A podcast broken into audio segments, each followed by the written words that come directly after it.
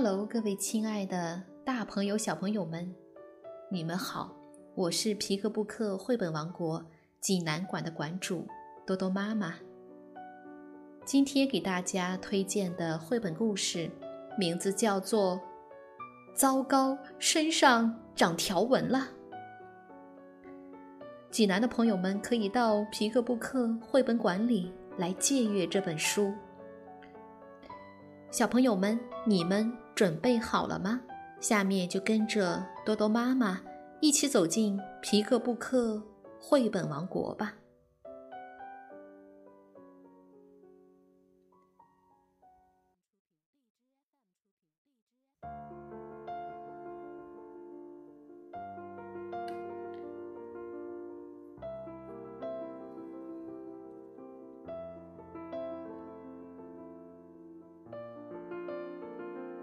糟糕，身上长条纹了。美国大卫·香农文图，黄小英翻译，河北教育出版社出版。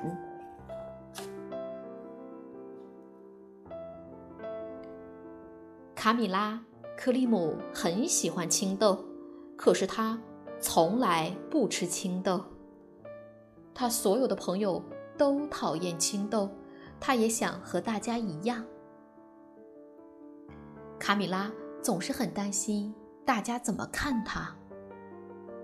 今天他比平常更焦虑，这是开学的第一天，他不能决定自己该穿什么衣服去上学，他得让更多人对他印象深刻。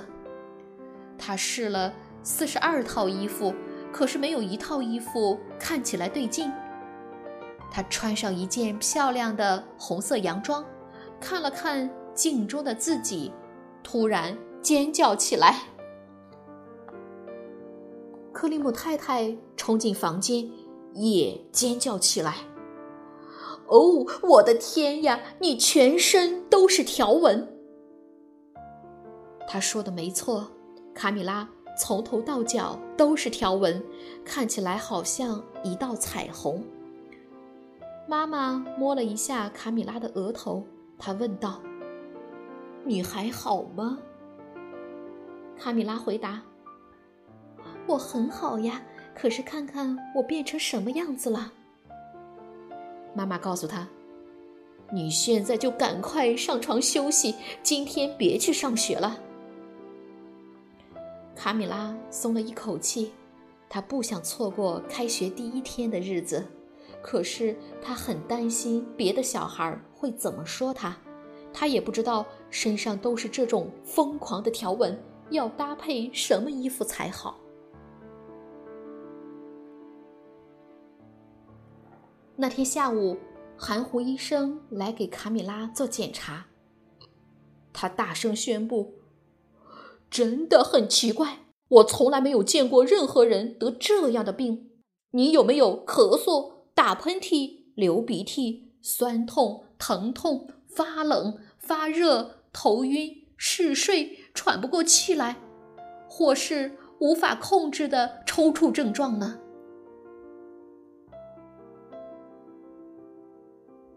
卡米拉告诉他：“没有，我觉得很好。”含糊医生说：“那好吧。”他转向克里姆太太：“我找不出任何理由让他明天不去上学。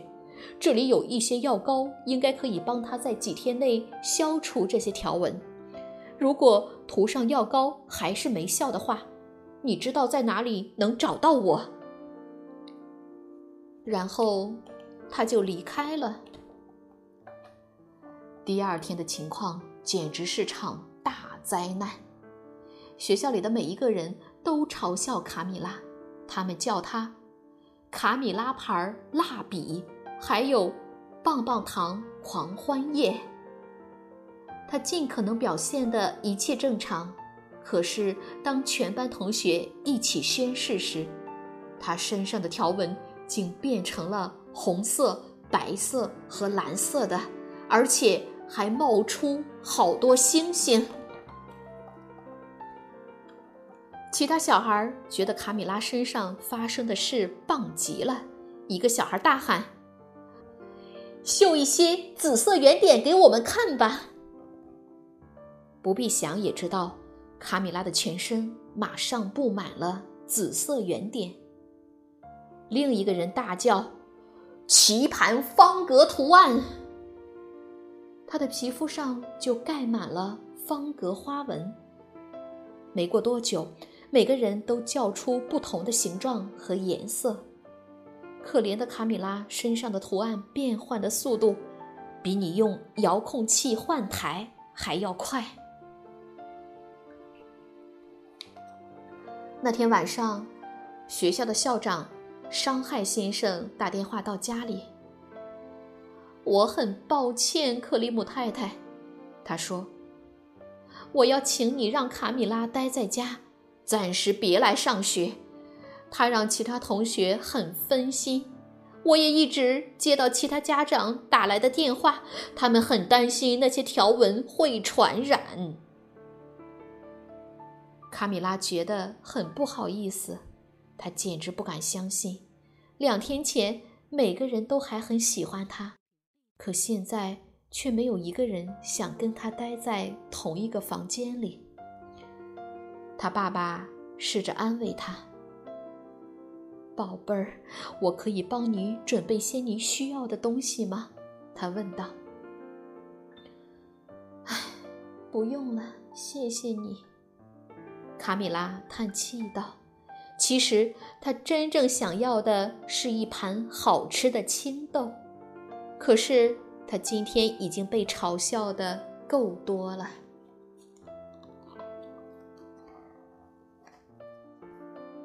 嗯，好的，是的，我知道了。当克里姆太太第二天打电话过去时，含糊医生喃喃自语地说：“我想最好带几位专科医生到你们家，我们马上就到。”大约一小时后，含糊医生和四个穿着白大褂的人一起抵达。他向克里姆一家介绍他们。这几位是眼花医生、卡优医生、蟋蟀医生，还有杨医生。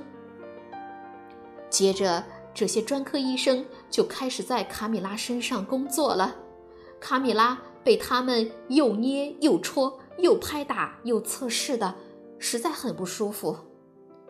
野花医生下了结论：“嗯，不是腮腺炎。”卡优医生说：“也不是麻疹。”蟋蟀医生加入：“绝对不是水痘。”杨医生说：“也不像是晒伤。”专科医生们说：“试试这些吧。”他们每个人都交给他一罐不同颜色的药丸。野花医生说。上床睡觉前，每种药丸吃一粒。接着，他们就依次走出前门，含糊医生走在最后。那天晚上，卡米拉吃了药，结果糟透了。第二天早上醒来时，他的确感觉不太一样，可是当他穿好衣服时，却觉得。衣服穿起来不太合身，他照了照镜子，结果在镜子里回看他的，是一颗印着他的脸的巨无霸彩色胶囊。克里姆太太一打电话，含糊医生就立刻赶到，可是这一次他带来的不是专科医生，而是专家。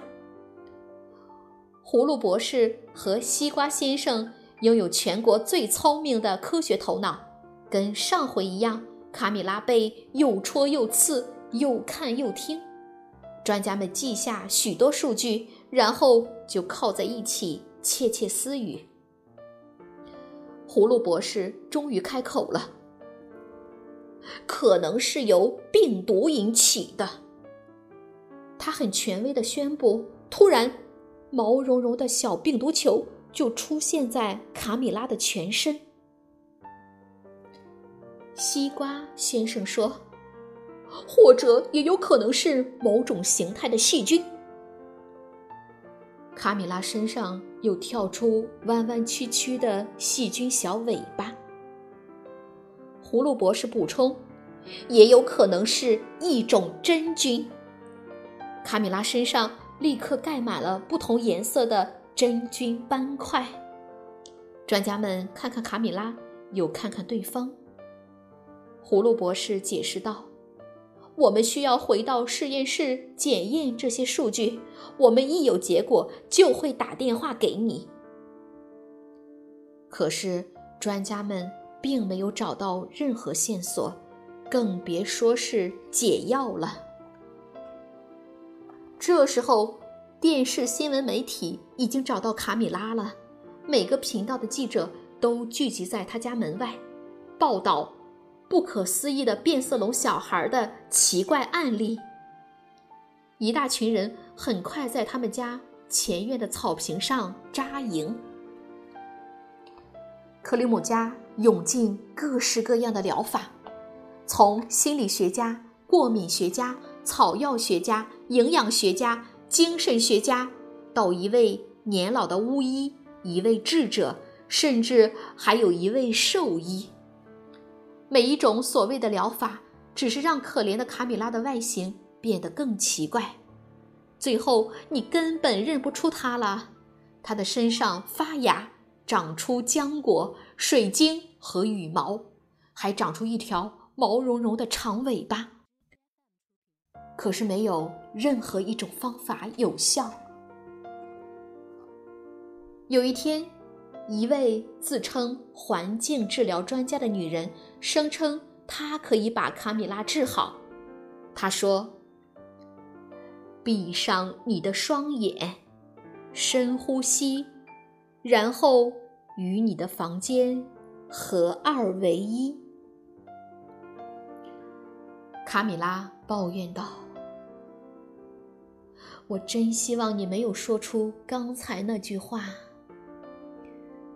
他开始慢慢融进房间的墙壁里，床变成了他的嘴巴，鼻子是一个橱柜，两幅画就是他的眼睛。这位治疗学家惊声尖叫着逃离了他们家。克里姆太太哭着说：“我们该怎么办？情况变得越来越糟。”他开始。抽抽搭搭的小声哭泣。就在这个时候，克里姆先生听见前门传来很小的敲门声。他打开门，门外站着一位像草莓一样又胖又甜美的老婆婆。她很开朗地说：“打扰你们真是不好意思，不过我想我能帮得上忙。”他走进卡米拉的房间，到处看看。我的天呀！他摇摇头说道：“你得的是很严重的条纹病，是我见过的所有病例中最严重的。”他从袋子里拿出一个装着小青豆的罐子，他说：“在这里，这些可能有效。”克里姆太太问。这些是魔豆吗？慈祥的老婆婆回答：“哦，我的老天，当然不是，没有那样的东西。这些只是一般的青豆。我知道你想吃一些，对吧？”他问卡米拉。比起其他任何东西，卡米拉真的很想吃一大盘堆得满满的青豆，可是她还是不敢承认。她说。好恶心哟！没有人喜欢吃青豆，尤其是我。老婆婆伤心地说：“哦，亲爱的，我错看你了。”她把罐子放回包包，往门口走去。卡米拉看着老婆婆走开，那些青豆一定很好吃。和她这段时间的经历相比，为了吃青豆被笑实在没什么。他终于忍不住了，他大喊：“等一下，说实话，我真的很喜欢青豆。我想也是。老婆婆微笑着说：“她拿出一把青豆，把它们扔进卡米拉的嘴里。”嗯，卡米拉说。突然，那些树枝、羽毛，还有弯弯曲曲的尾巴开始消失了。接着，整个房间开始转动起来。当房间停止转动时，卡米拉就站在中间。所有的事情都恢复了正常，他大喊：“我得救了！”老婆婆说：“是呀，我知道真实的你就在里面的某个地方。”他拍拍卡米拉的头，然后他就走向屋外，消失在人群中。后来，卡米拉变得不太一样了。学校里有些小孩说他奇怪，可是他一点儿也不在意。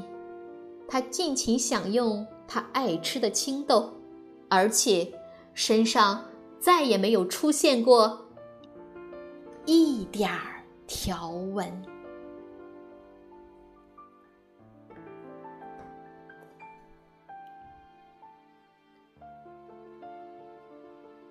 小朋友们，这个故事好听吗？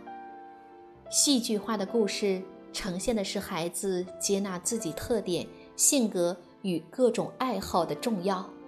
故事开头埋下的伏笔，在故事尾声时成了唯一的解决问题之道。原来卡米拉喜欢吃青豆，却不敢承认，因为他所有的朋友都讨厌吃青豆。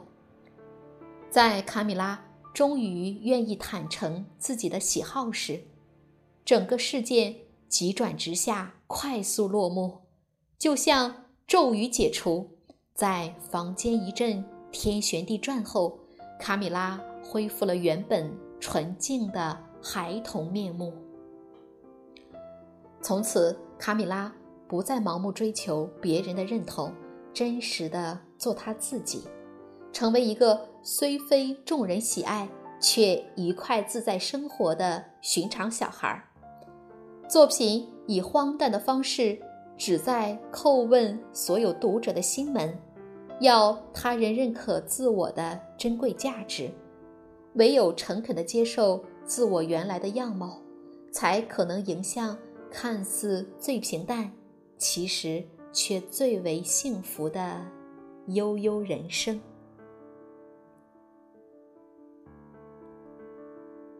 好了，今天的故事就到这儿了。